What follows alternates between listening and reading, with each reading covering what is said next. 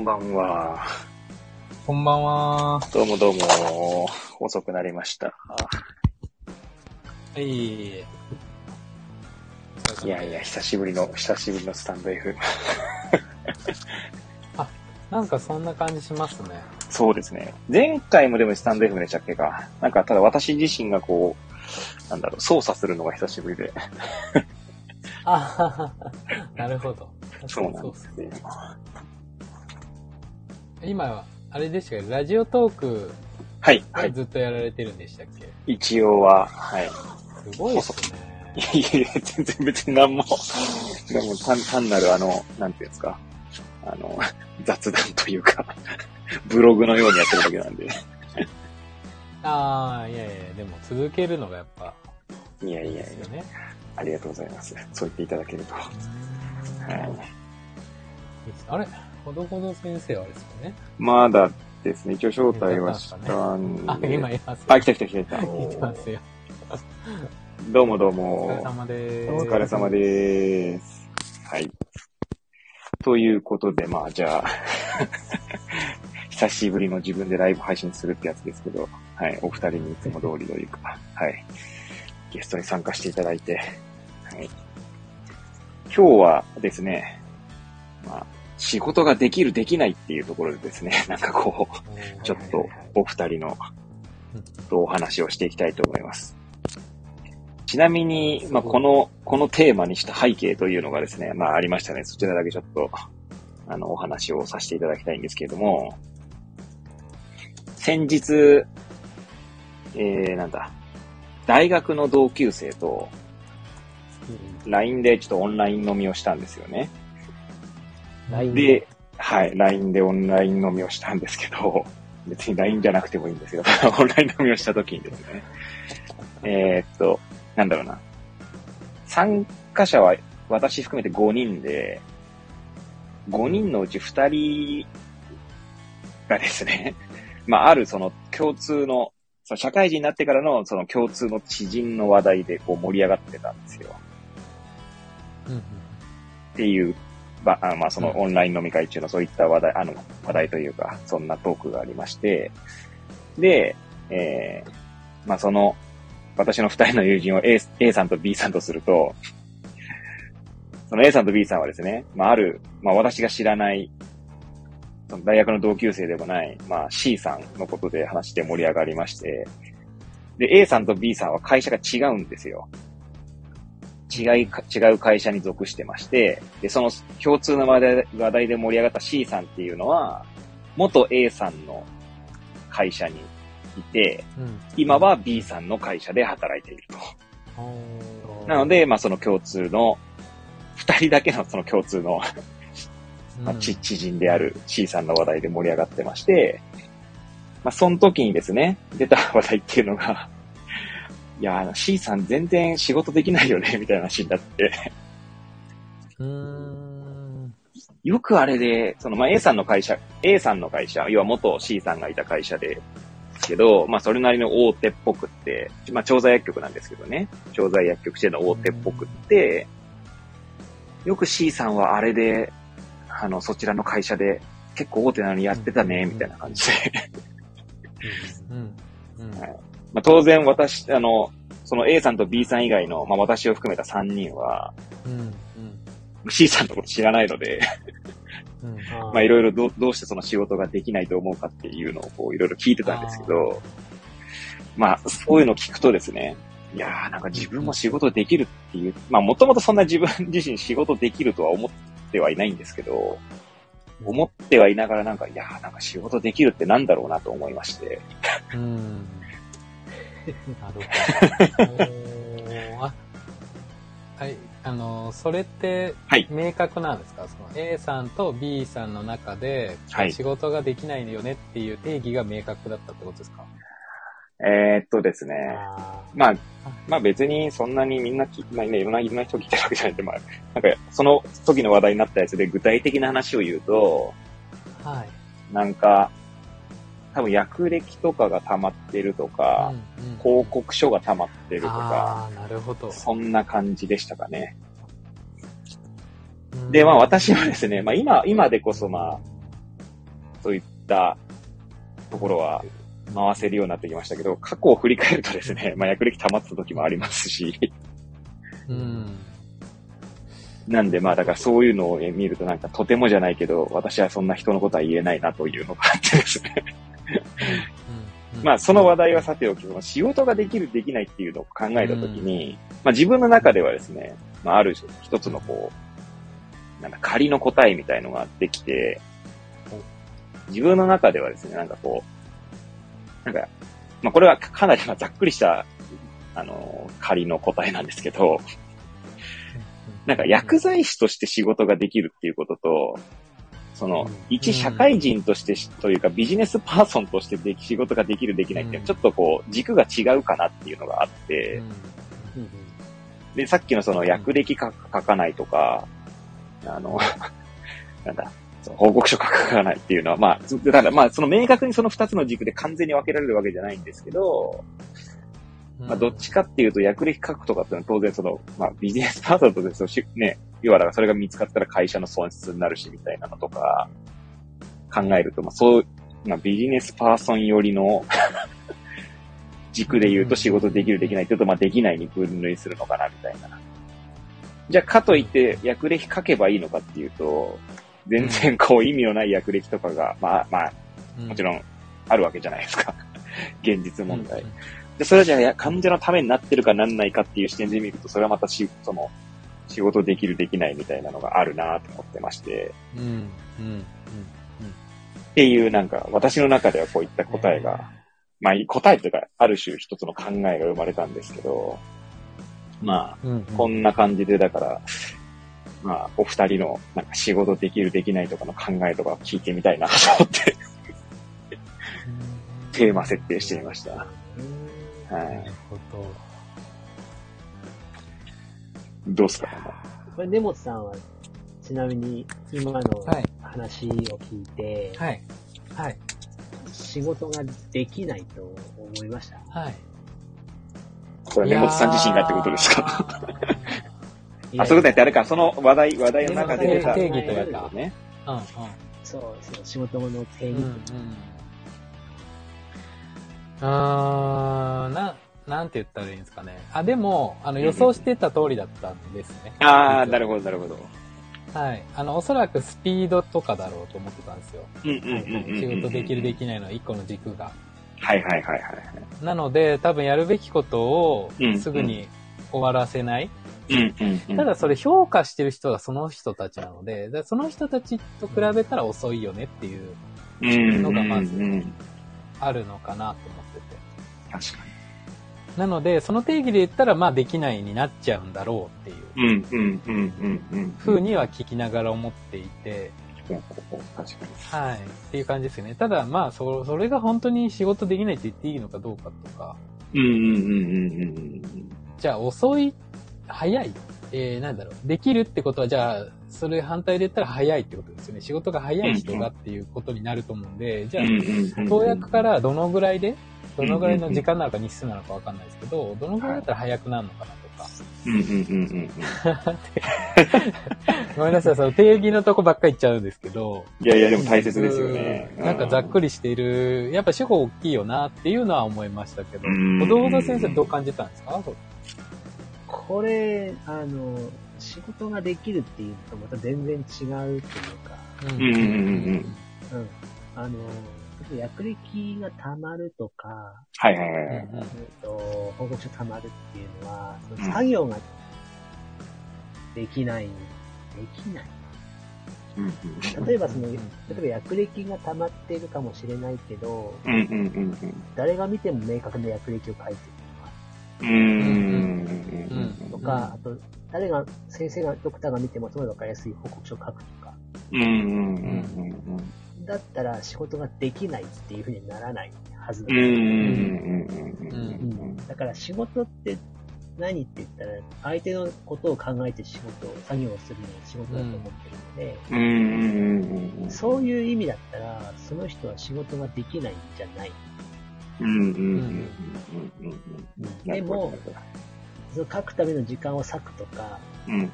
えー書くための自分の環境を整えるとか、うん、うん、うん。そういうところのスキルがないっうんうん。ていうのをああ、なるほど。仕事ができないっていう風に捉えちゃっている人たちがいるってことだね。うん、うんうん、と思った。率直に言うと。なるほどね。うんうん。そう。確かうん。に。いや、結構あれですよね。やっぱりこう、いろいろな、なんだろう、その、軸があるというか、確かにスピードの面でね。読む読まないっていうの多分あると思う。ああ、確かにそういうのもあるかも。略歴が溜まるっていうのは、あの、なんて言うんだろう。うんうんうん患者さんと対話をしたいからとか、はいはいはい。うんうん。その結果略歴が打つ時間がないとかっていうのは、それはか個人の勝手というか。はいはいはいはい。でもあり、ありがちですよね。そう、回したいのに、はいはいはいはい。そこで頑張っていうのはそうかもしわかる。わ。ある。そう考えあるると仕事ができないっていうのか、空気を読めないっていうのか。はいはいはいはいあ、でもそれはすごいわかるな。あるなぁってうん。めっちゃ思いました。いやー、でもあるあるですね。うん確かに。なるほまあうん、薬局のそのなんか規模とか、あの、患者層とかにもよると思うんですけど、うちなんかどっちかっていうとちっちゃな待合室とかもかなりこじんまりしてて、もうなんかこう、投薬席の前に患者さんとかこう、かなり近い、近い位置にいて、ど。っていうタイプなんで、まあ、なんていうんですか。例えばじゃあ、一人しか患者さんがいないときに、なんかこう、おしゃべりをしたりとかしていると、当然その時間を100に書く時間がなくないけど、まあなんか患者さんはその、なんだろうな、その雰囲気とかがいいって言ってくれる人もいるみたいなことはあって、ただ、うんうん。最近は 結構もう仕事に徹してるところがあって、うん今だからある種結構ビジネスパーソン寄りに仕事をこう、うん。こなすっていうことに、まあ、なんだろうな、ちゃんとこう、そこにコミットしてる自分はいますね。うんうん。って言っても、まあもちろん役歴に関して言えば、まあなんだろうな。あの、スピードと内容は充実充実っていうか、その両立させたいとは思ってるんですけど、うん。うん。まあだからその患者さんの、なんだろうな、その雑談とか含めたとか、そのなんだろう、例えばね、うん。あのうんうん。じゃあ患者さんが入った時に、じゃあ真っ先に私が対応するか、じゃあ他のスタッフに任せるのかみたいなところとか、のとかでも、だって立ち上がってじゃあそこ行ったらその時間、なんか他の作業する時間はないわけで、みたいな、あるじゃないですか。うん。ほんとちょっとしたことなんですけど。うんうん。で、なんかこう一回立ち上がって、またじゃあ記録をもう一回書き直そうとすると、一回こう、なんていうんですか。まあ、よくそれこそなんだろうな。昔、あの、西野さんのオンラインサロン入ってた時に、に確か、うんじゃねえな、 Voicy かなんかでしたのかなうんなんか西野さんが、あれです、なんだっけ、山にこもって、作品を山にこもってじゃねえ、なんかどっか、あはい、はい。なんか宿泊施設かなんかに行って、ね。作品を作ろうとした時にめっちゃはかどったと。で、それはなぜかっていうと、一つの作品を作ろうとした時に、毎日毎日こう、例えば分割してやろうとすると、結局その、なんていうんですか、パソコンを、パソコンの電源入れた時みたいに、結局ローディングにめっちゃ時間かかってみたいな話で、あ。うん。一旦作業が途切れると、またそっちにこう戻すのうん若干こうタイムラグあるじゃないですか。あれ何書いたっうんうんけとか、ってなったりとそうか。なんですよね。そうなんですよ。だからすっげえなんかこう難しいっすよね。まあと当然全部を満たすのは難しいんだと思うんですけど、だからどこに、うん。そうそうそうん。確かにな。そうっすね。なんだろうな。なので、業務内容によって、こう、バッと集中する時間を。作った方がいい業務なのかどうかっていうところの多分見極めをまずして、で、それ以外の、なんて言うんですか、もう、すぐ、えー、なんて言うんだろう、えー、なんて言うんでしたっけ、こういうの。作業と業務、あれ何でしたっけ？呼び方違うと思うんですけど、こう、機械的に何でもできるようなもの、作業でしたっけ？についてはすぐやる。はいはいはい。で、本当、になんかほんな、イマジネーションとか。そういうフィーリング的な、なんていうんですか、個人の能力がすごい発揮されるようなあ作品作りとか多分そうだと思うんですけど、はいちょっと。薬局でその業務がどれかっていうと、まあ薬歴も患者さんによっては、はいはいはいはい本当。クリエイティブに作った方がいいんじゃないかなっていうのはそうですね、で、そこに時間かけるとかですかうんね。うんうん。だからなんていうんですか、例えばアムロジピンの、うんうんうんうんあのー5ミリ朝1回とかうん。うんうんうん。の人に、もうずっと数年飲んでる人に対して、じゃあそんなになんか時間かけるのかっていうと、多分なんか副作用とか、うんうんうんそれこそ体調不良とかない限りは、うんうんうん。さっと終わると思うんですよね。そうですね。はい。だた多分そこに時間かけるのか、あ全体に、そこに時間かける人って多分全体にかけてると思うので、うんじゃなくて、えっ、と、この患者さんには時間かけようとか、それこそテレフォンフォローまで必要だよねとか、うんうんうんうん。ってことは薬歴にがっつり残した方がいいよねとか、経うん営とか。多分そこの見極めができるっていうのが仕事ができるのかなと思って、全体を見て。ああ、なるほどね。確かに全体を見て。いやでも、言葉にできないんですけど。あ、でもなんかレモスさんの聞いてて、確かに仕事ができるっていうのは、なんかこうある程度こう全体のバランスとかをこう取ろうっていうか、うん。まあなんだろうな、俯瞰、俯瞰で見れるっていうか、ですかね、かなとか。それこそ、例えばさっきの、あの、薬局に患者さんが入ってきて。じゃあ誰がどういう対応するのかっていうのも。なんかその個人、個人が持ってる仕事量をもし把握してる人がいるとしたら、じゃあ誰々さんよろしくとか、それこそ管理してる人が自分で行ったりとか。多分そういうのもできると思うんですよね、全体見るってなる確かと。で、そういうなんか調整役みたいな人がいたら、まあ仕事できるなとか思うし、に。うんうんうんうんですかね、とか今ちょっと話を聞いて思いました、なんか。まんべんなく時間かけてると仕事できなく見れ、見られちゃうのかな。うんうんうん。だし、業務も溜まっちゃうのかなとか。そうですよね。いやー、これって、ちなみにお二人はなんかこう自分で自分のことをこう思ったときに、自分は仕事ができると思いますか？すげえ質問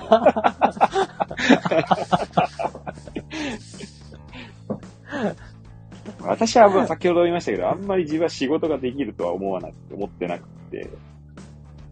うん。まあ、ただなんかこう、それもなんだろうな、本当に、軸を、いろんな軸で考えると、まあ、これ意外と仕事できてるのかなとか思ったりすることもないわけじゃないんですけど、まあでも多分仕事はできないかなっていうに、全体的には認識があって。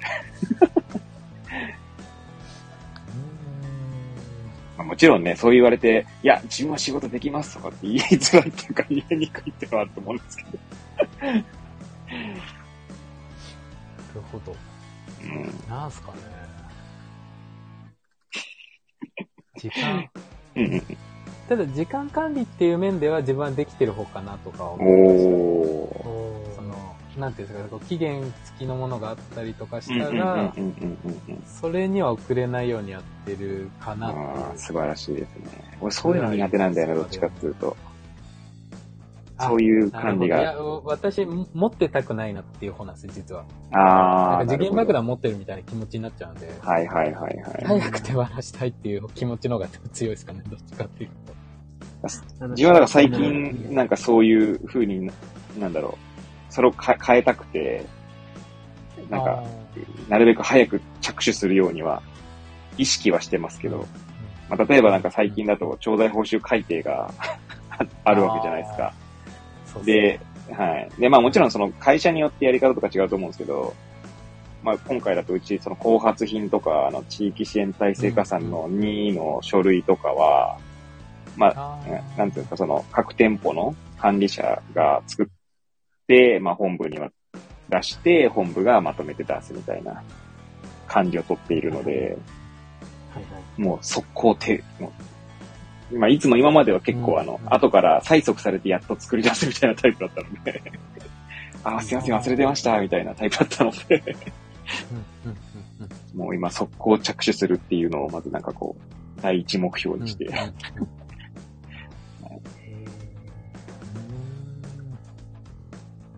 どうですか、高野さんとかは？ーいや、今、それこそ、準備はしてるんですけどね。その、うんうんうんうん。地域支援の方に見る書類とかね。うんうんうんうんうん。そう、絶対言われるだろうなと、そうそう。うんうん。外堀は埋めるけど、うんうんうん言われるまで出さないと。か。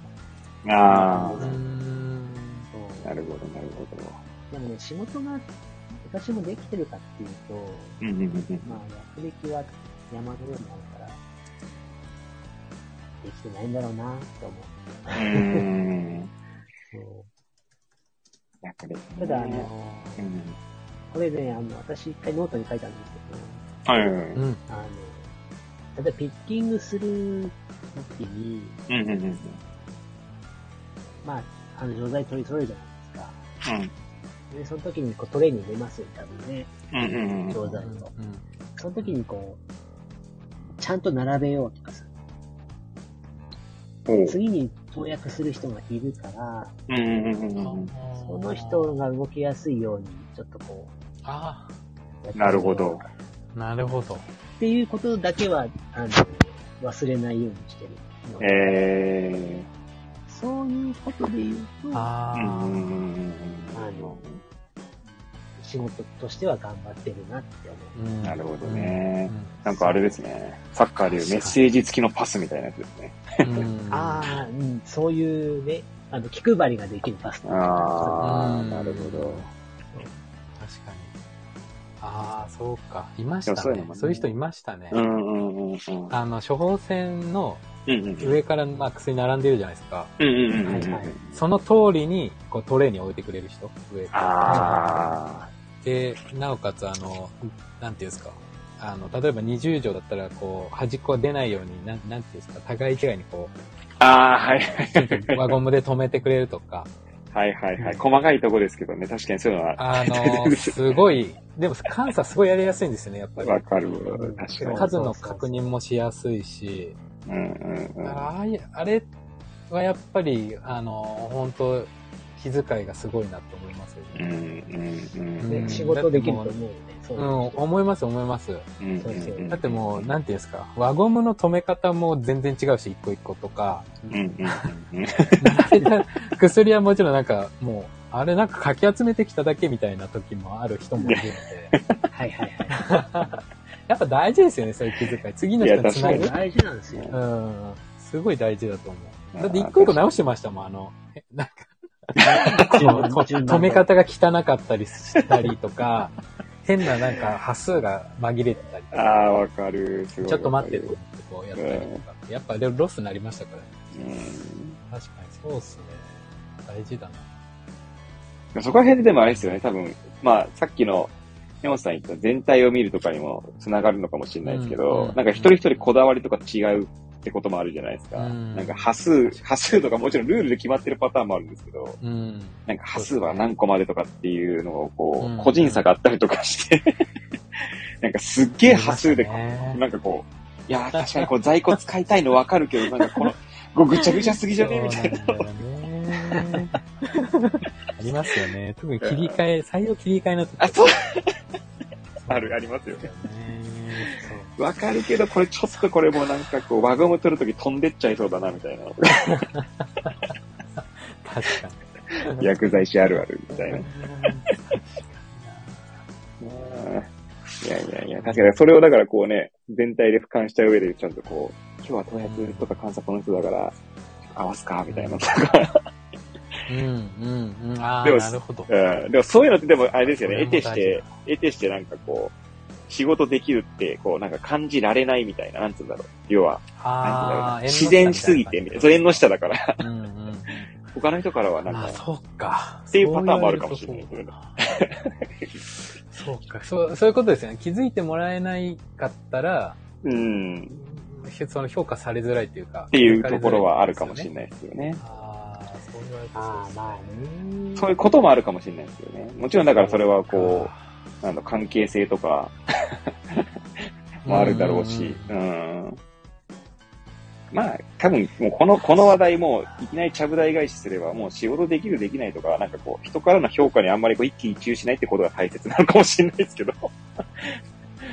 ああ、なるほど。うんもうそもそも論としてはね。できる、できないって誰が決めてんのかっていうところです、そう、それもありますよね、多分、ね。評評価してる人っていうか、うんうんうんうんうん。そうか、自分なのか他者なのかってことですっていうところもありますよね。なんか今、今聞いてて思ったんですけど、うん。自分で自分の仕事をこう、なんとか、なんだろうな、こう、振り返れるのであれば、まうん。あ、それはそれでいいんだと思うんですけど、もちろん、まあただね、会社に属している以上、まあ、なんだろうな、その評価に関わる部分で仕事できるできないっていうのもあるだろうし、そうすると評価されることになるだろうし、なんか会社の居場所、会社ってそのね、店舗の居場所とかになった場合に、やっぱあるじゃないですか、うんなんか。明らかになんかこう周りからなんか仕事できない人思われてると、なんか言いづらくなってくるとか、うんそういうこともありそうだから。でもそれって別になんか仕事の、なんだろうな、給料とかそういうのの評価にはつながらないけど、みたいな。なんかいろんな切り口があるなと、なんか二人、お二人の話を聞いて思いましたね。いやー、なんか、確かにそうっすね。うん。ちなみになんか最近思ったのは、だから、さっきちょっと言ったんですけど、なんかこう、それこそ地域支援体制加算の2取るってなった時に、あの、いろいろ要件が、あ条件があって、で、それを満たす働きができてるとしたら、まあそれは一応会社にとって、会社の利益にもつながるし、みたいな。まあそれを、それは仕事ができるって言って、その面ではいいのかなとか思ったりとかしたんですよね、最近。うん。まあ仮にだから他がダメだとしてもみたいな。まあダメ、それダメ、まあそんなダメではないとは思うんですけど。そうそうそうでも。それって、あれだよね、加算のための仕事ってことだよね。まあまあそうですね。加算のための仕事っていう見方になりますね。はい。うんまあでもそれ、も、いや、まあ大切な面ではあるじゃないですか。あの、そんないろんな、いろいろんな切り口がある中で、うんうん。もちろんだからなんだろうな、加算のための仕事っていうのを、言葉通りに受け取ると、その、もう、なんつうんですか、もう、と、なんだろうな、とにかく加算、加算が先に来ちゃうみたいになると、なんかイメージか、イメージが変わっちゃうっていうか、なんつうんだろうな。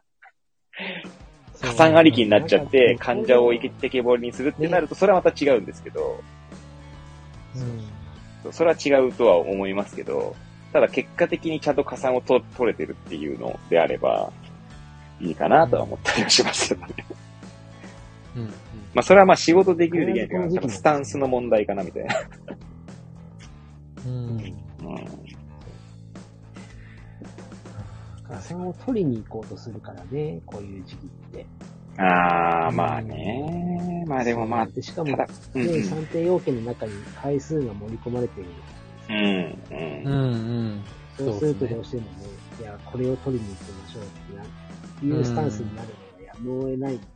まあやむを得ないっすね。うん実質だってね。ね、会社として大事なことなんだけど、薬剤師さんが成長する過程の中で、じゃあそれって必要かっていうと必要なんだけど必要でもないっていうか、うん。うんまあそうね、なんつうんですかねああ。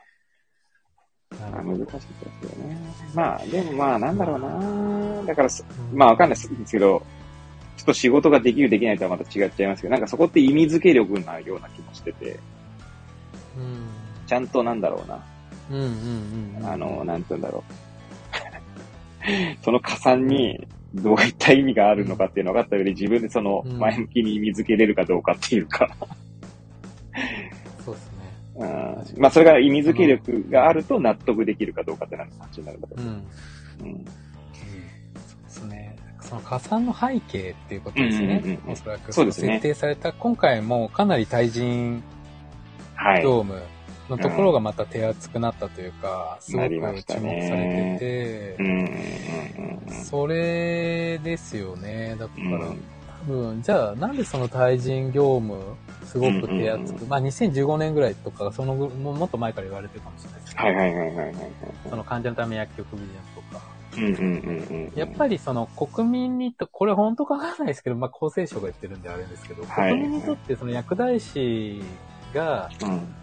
医療に貢献してるよっていうところのデータがないよねっていうのが多分一番背景にあると思うんですそうですね。うん、なので多分そういったエビデンスっていうのを現場から出してほしいっていう意味で、じゃあそこを評価するような施策という、言ったらいいんですか？誘導ですよね。要は、デネと同じだと思うんですけど、そこに点数つけるからそこ取り組んでくださいよね。で、じゃあ、その取り組んだ後の数値っていうのを、っていう、まあ、誘導でもあるのかなとは、思ってはいて、だからさっき言ってた意味付け力にもつながるのかなっていう、そういう背景を踏まえた上で、じゃあ薬剤師って、その自分がななんていうんですか、こう、うん、適切なというか、ひょなんて言ったらいいんですかね、適正なその薬物治療っていうのを提供しているとか、で、その中に患者側のフォローアップがあったりとかっていうのもある中で、えっと、そこについて点数がつくようになったと捉えるのか、なんて言ったらいいんですかね。だからやっぱり100人いたら100人に必要なことではないと私も思うんですよね。うんうんうんうんうん。なんなんとなく伝わります、これ。わかりました。さっき言ってたアムロジピンの人にじゃあそこまで電話の テレフォンフォローまで必要なのかとか、そうですね。まあ、もちろんそれこそふらつきないですかとか、今いるみたいな。そう、もう、いや、もう10年以上飲んでんだけど、みたいな。人には、まあ、今いらないよねってなると思うんですよ。確かに、それはあるな。はい、最近の状況を聞いて、まあ、残薬とか聞いて、一般的なことやって終わりでいいと思うんうんうんうん、で、そこは点数もらえなくてもいいんじゃないかなっていうのはあるので、なんか全部取りに行こうっていうところがやっぱ違和感出るんじゃないですかね。うんうんうんうん、そうですね。それが3点ある。うんうんうん。そうですね。いや、わかる、うん。なんかこう、なんでしょうね。やっぱだからそれこそ、本当に最初のネオスさんの話じゃないけど、全体を見れてないからっていうのもあるのかなっていうか、うんうんうん、見れてないからなのかななんだろう。なんだろう、完璧に取ろうとするのかよくわかん、うん、なんかちょっと前ってよくわかんなくなってきましたけど、うん。バランスというかなんだろうなまあ、空気を読むっていう単語もね、高野さんから出ましたけど、まあ、それにも通じるのかもしれないし。そしてちなみにあれですね、あの、筋トレ中に聞いていただいてて本当にありがとうございます。ありがとうございます。はい。ありがとうございます。はい。ありがとうございます。はい。あの、まあ、こんな感じで薬局あるある的な話になってますが、もしよければお聞きいただければと思います。ということでまた、じゃあ話を回しますがいやー、そうですね、算定ね。でもね、結構あれですよね、実際リアルな話、地域支援体制加算で言えば、取る取らないでだいぶ変わってくるじゃないですか。ええー、的な視点で言えばね。うん、そうなんですよね。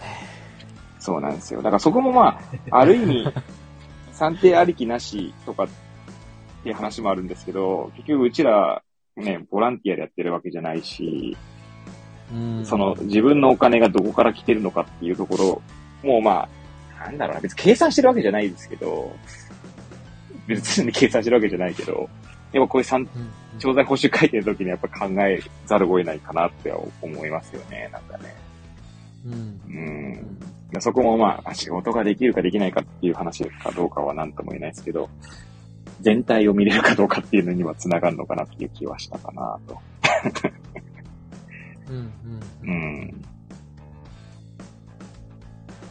いや、でもな。これは、あれですか、うん、あの、まあ、私もそうですし、町田さんもそうですけど、例えば、大手の薬局だと、今回のこの地域支援体制加算の3と4っていうのは、結構辛いもんなんですかね。ああ。3と4ね。そうですね。まあ、えっと、あれ300でしたっけ ?300 以上とかが該当すると思うんですけど。3と4私ちゃんと見てなくてあれだったんですけど、自分が 該当して。あんまり読んでないです。多分大手だだろうなと思うから、3と4読んでないんだけど。うん。ただ3と4の方が結構きついんですよね、確かね。うん、っていうぐらいの認識はあります。点数的にはきついんじゃないかな。やっぱり他で穴埋め、どっかで穴埋めしないと、やっぱり利益としては落ちるよねっていうのはあると思うので、そうですよね。まあ、取り組んでいくんじゃないですかね。うん。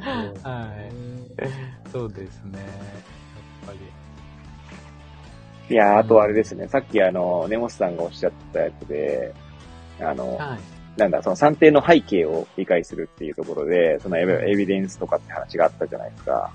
はい。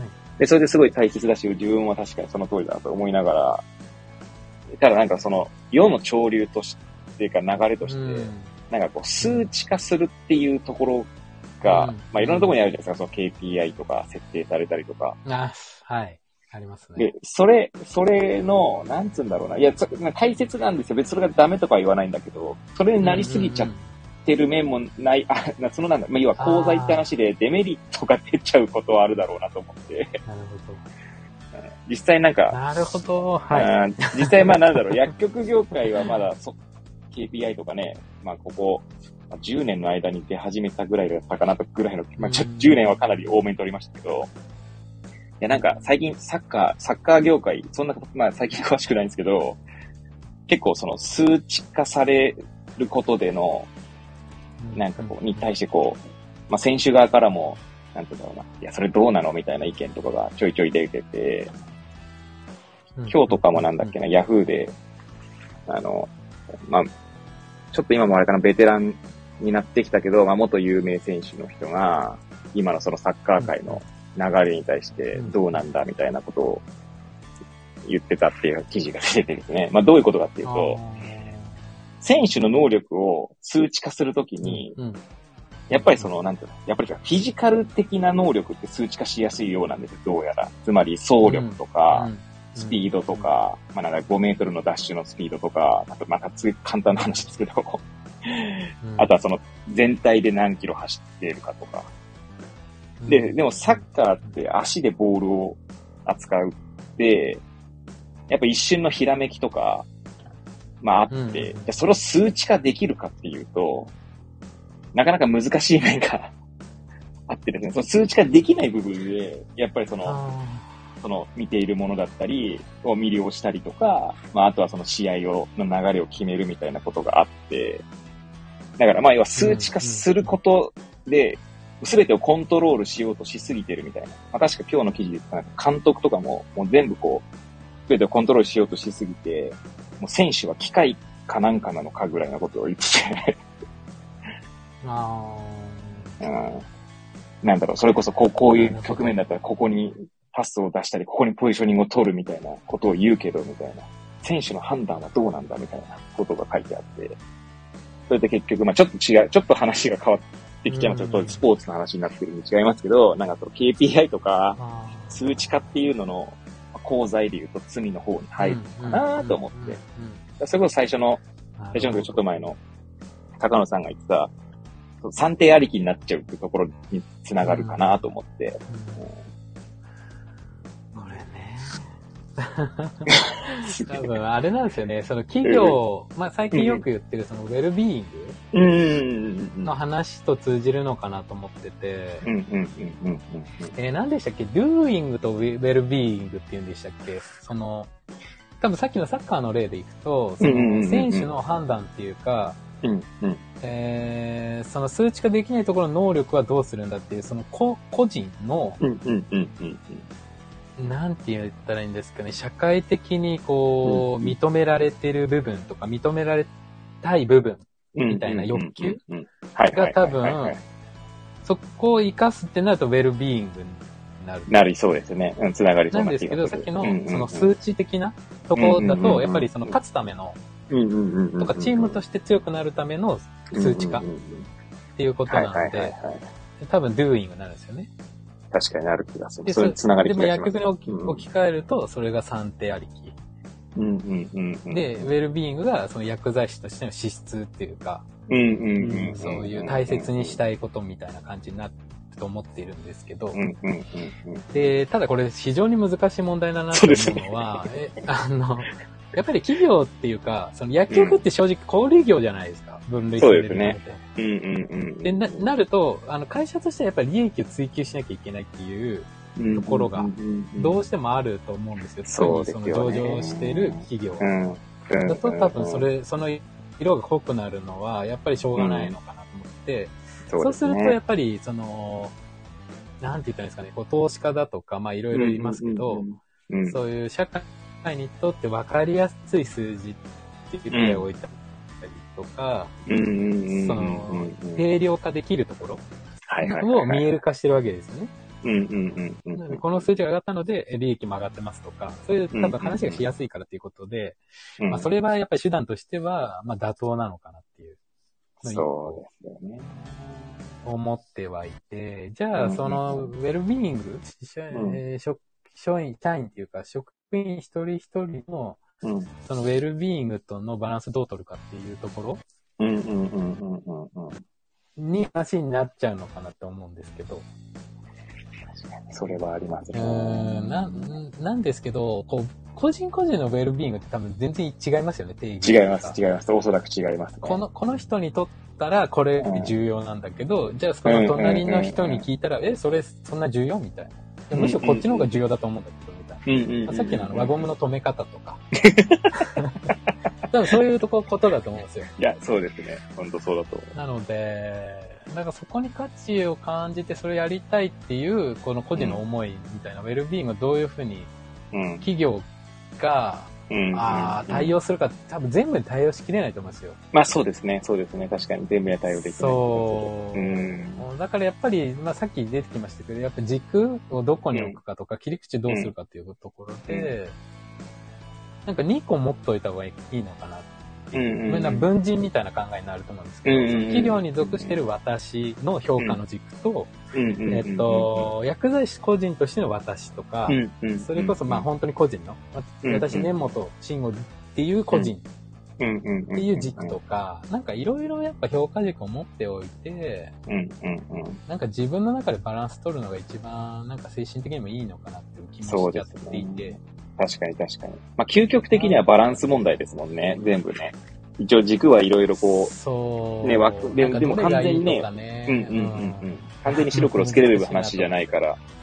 究極はバランス問題なんですけど、でもそのバランスを取るには、多分その、さっきの根本さんの全体を見るとか、がないと、結局だってバランス取るにはその曲を知らないと、両曲を知らないとバランスもどこなのか取れないから、まあ両極だけじゃないんだけど、そうそうそう、だし、バランスを取ろうとすることが空気を読むっていう高野さんのやつにも繋がるだろうし、みたいな。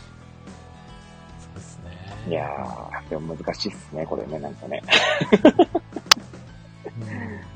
うん。うん、確かに。うん。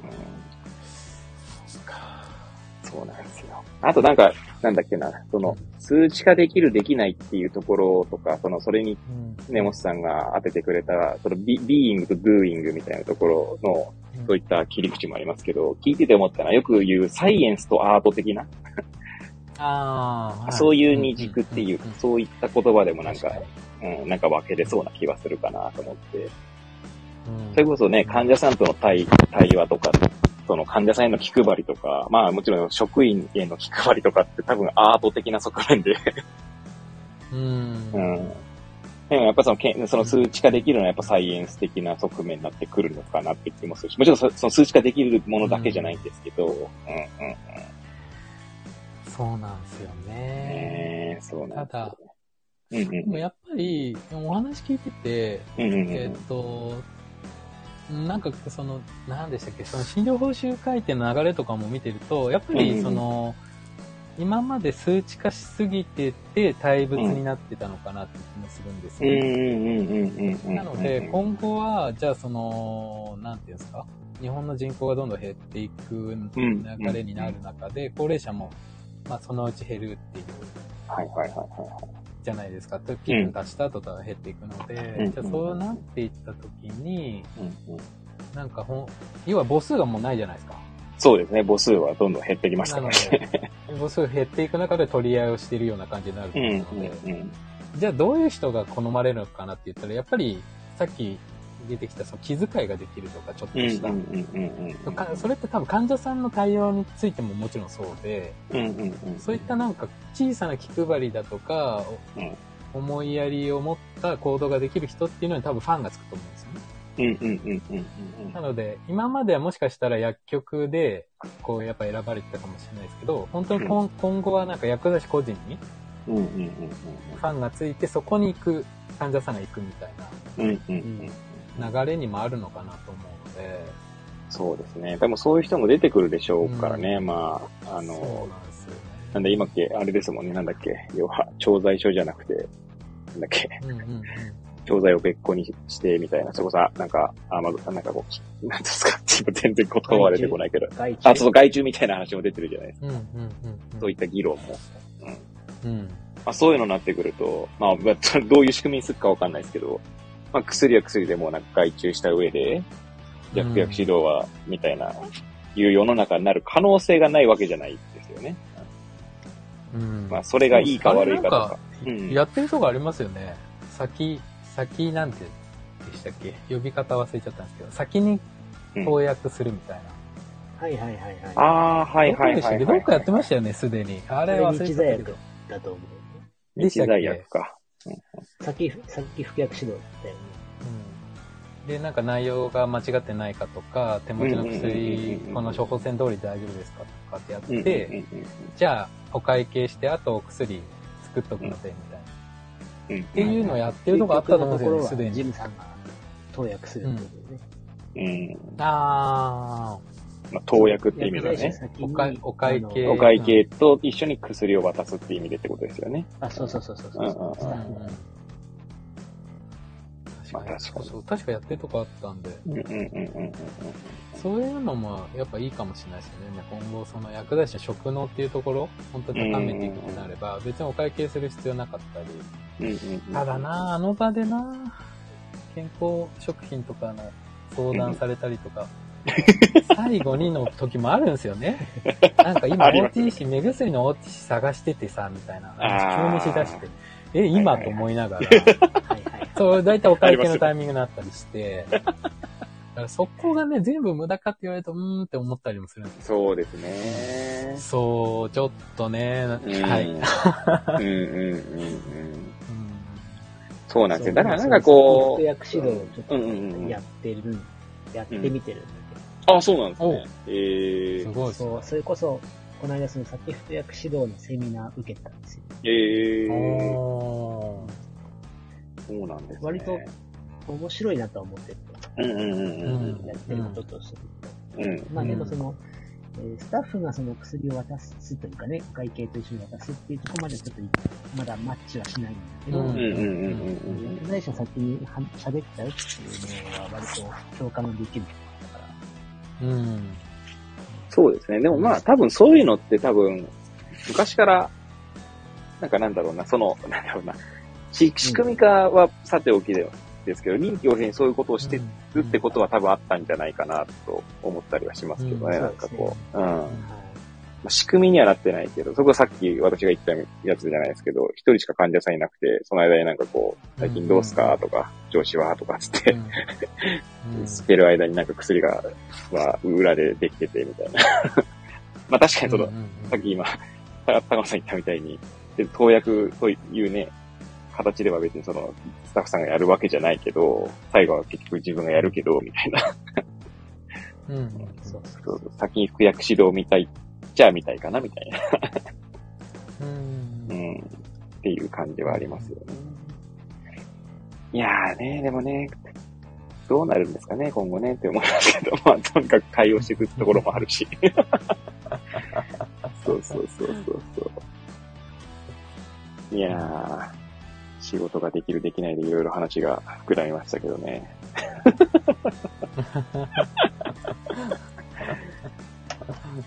いやー、でもな、や、まあ、薬歴とかはもう、なんか、やり方とか、薬歴の話になんか急に戻りますけど、うん、書き方、書き方っていうか、なんつうんだろう。書き方っていうか、なんだろうな。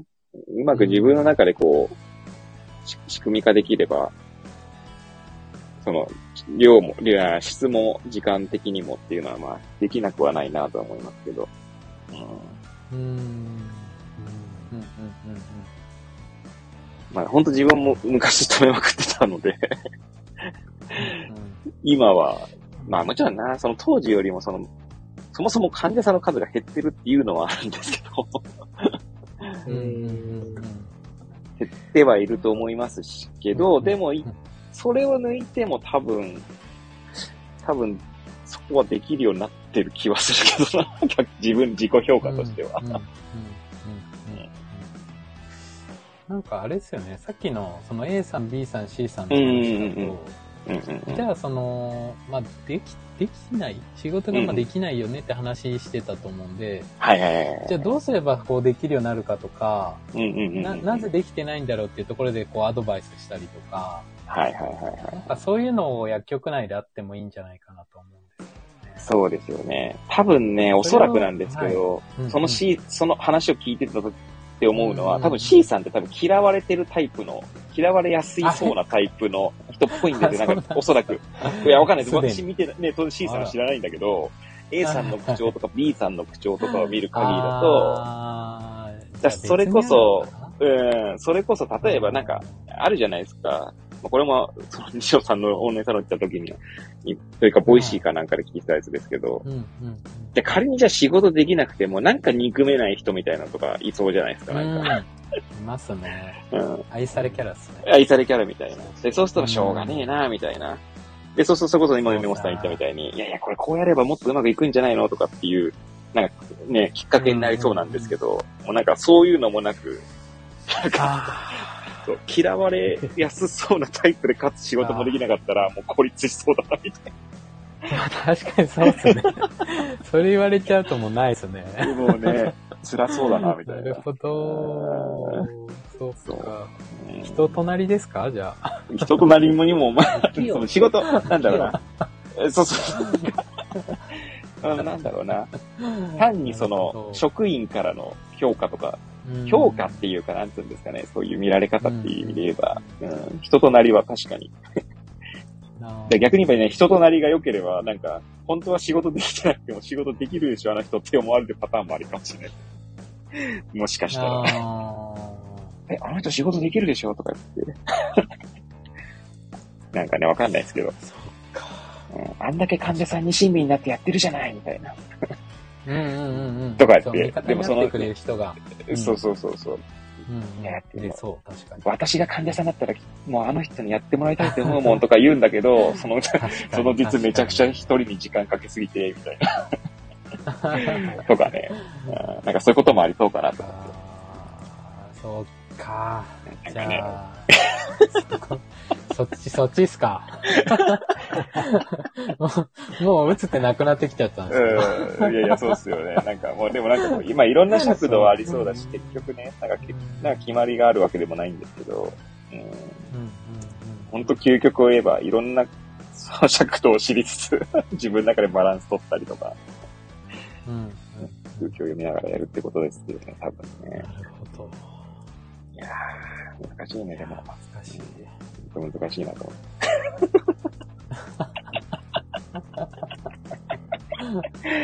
て。いやー、いや、面白かったっすね、なんか。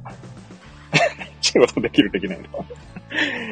トークは。うん、でもこれ結構、あの、ジムさんにも言えるからね。あ、そうね、そうですね。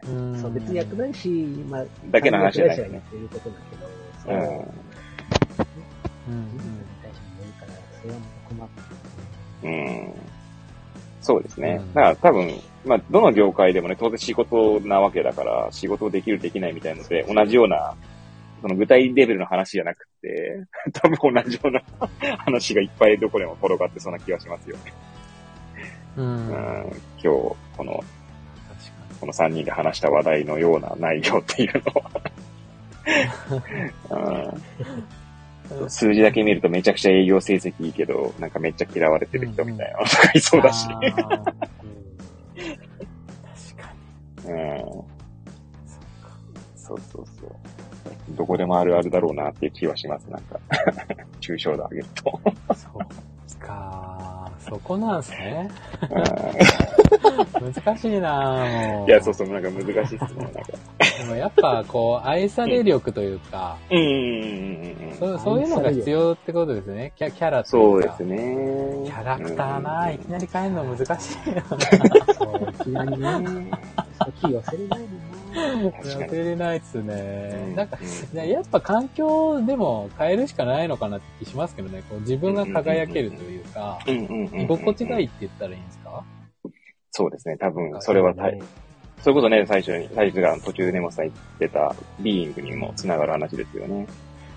はい。うん多分多うんね、そこじゃないともう無理っすよね。っていうかまあ、なんか無理して、その、うんなんか苦しくなるほど、その環境に合わせなきゃいけないんだったら、うんうんうんうんやっぱ先はないかなっていう気もするので、うんうんなんかうん続けられないじゃないですか、結局。体壊したりとか。そうですね。確かに確かに。そうなるとな、環境、自分が輝ける環境を探すって言ったらいいですか。うんうんうんうんうんうんうん。環境を変えてしまう。大事なのかな、とか。そうが、確かに。なんかあれだね。プールみたいだね。ん？プール。プール？そう。あの、プールというと？泳ぎが、うんうんうん。に結局不器用な人って、例えばプールあるじゃないですか。ではいはい何個かレーンがあって、あ本当は歩かなきゃいけないレーン、めちゃめちゃクロールしてーああー、なるほどだっ。たらもうあの、ー。うん自分はクロールしかできないっす、つって。どんなレーンでもクロールができない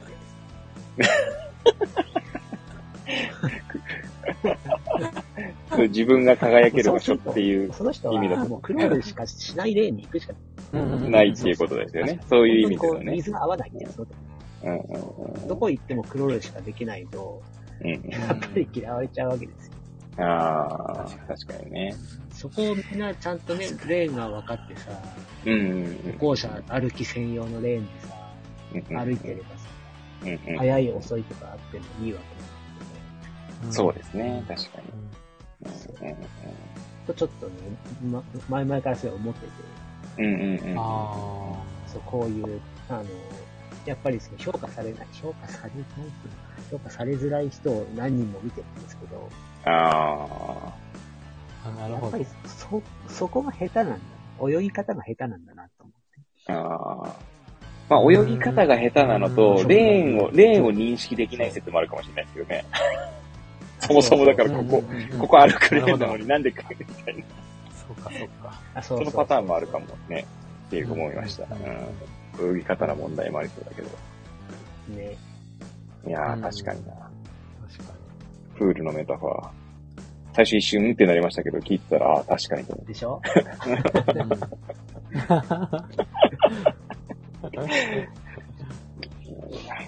で そんな感じであれですかね、そろそろ58分なので、これを放送開始してから、まあ11時ちょっと過ぎてますけど、寝かしつけもね、終わったところだし。そうですね、寝かしつけは終わりましたね。今日は、てか最近全然どうでも話ですけど、ラジオトークで私はあの、もう家で収録するようにしてて、あ、そうに。なの？あそうなんです移動手段よ。あ。使う時じゃないですね。そうなんですよ。なん、あの、まあ、そうなんです。いろいろあって、そうしたんですけど、まあ、逆に下書きストックが全然たまんないんですけど、まあ、なんで今日はこれから、あの、収録をします。はい。2本、二本分ぐらい、はい。2日分ぐらい収録してから寝ます。感じですね。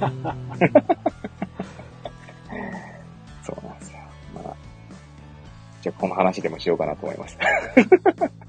今日のライブを振り返ってのなる。ほど。